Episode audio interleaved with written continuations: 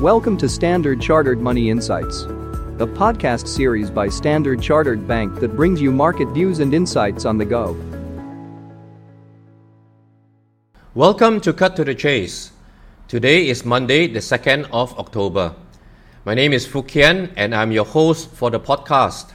Your regular host, Daniel Lam, is currently traveling at the Asian Games where he is representing Hong Kong, China in chess. So I will be covering for him as your host for the next few days. Today we're officially in Q four, the final quarter of the year. Uh, September saw some big milestones, as I said last week, where U S ten-year government bond yields reached a high since October two thousand seven. That is a sixteen-year high. And the rising bond yields also boosted the U S dollar higher. It reached a high for the year in September, with the D X Y index up two point five percent. On the other hand, uh, equities in the U S and globally saw the worst month of the year in September. Uh, the U S S and P five hundred was down four point nine percent in September, while global equities or the M S C I All Country World Index was down four point three percent.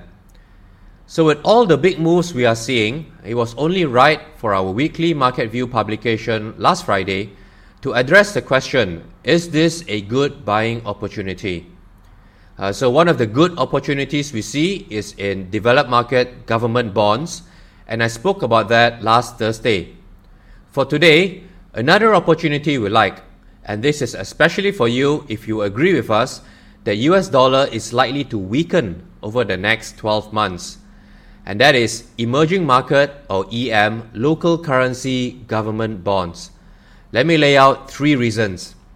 Uh, first is the view on the U S dollar, because for a dollar-based investor, uh, F X can have a significant impact on returns when you buy the E M local currency bonds. Now, the key drivers for the recent bounce in the U S dollar index have been the resilient U S economy or U S exceptionalism, and the Fed's guidance for rates to stay higher for longer. However, we are now seeing the convergence of economic surprise indices between the U S and the rest of the world, which suggests the U S exceptionalism narrative may face increasing headwinds.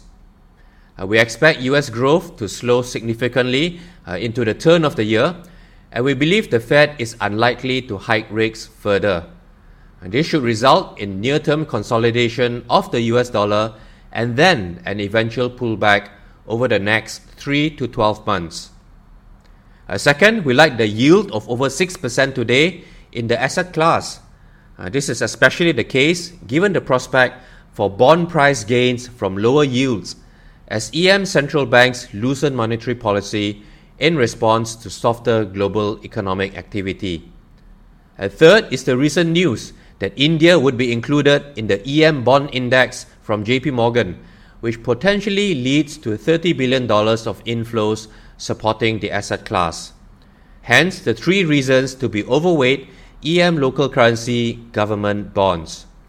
That is all from me today. As always, if you enjoyed this podcast, please don't forget to rate and like it. Thanks for listening, and we wish you a great day ahead. Thank you for listening to Standard Chartered Money Insights, a podcast series by Standard Chartered Bank. For more details, visit Market Views on the Go on our website or click the link in the description.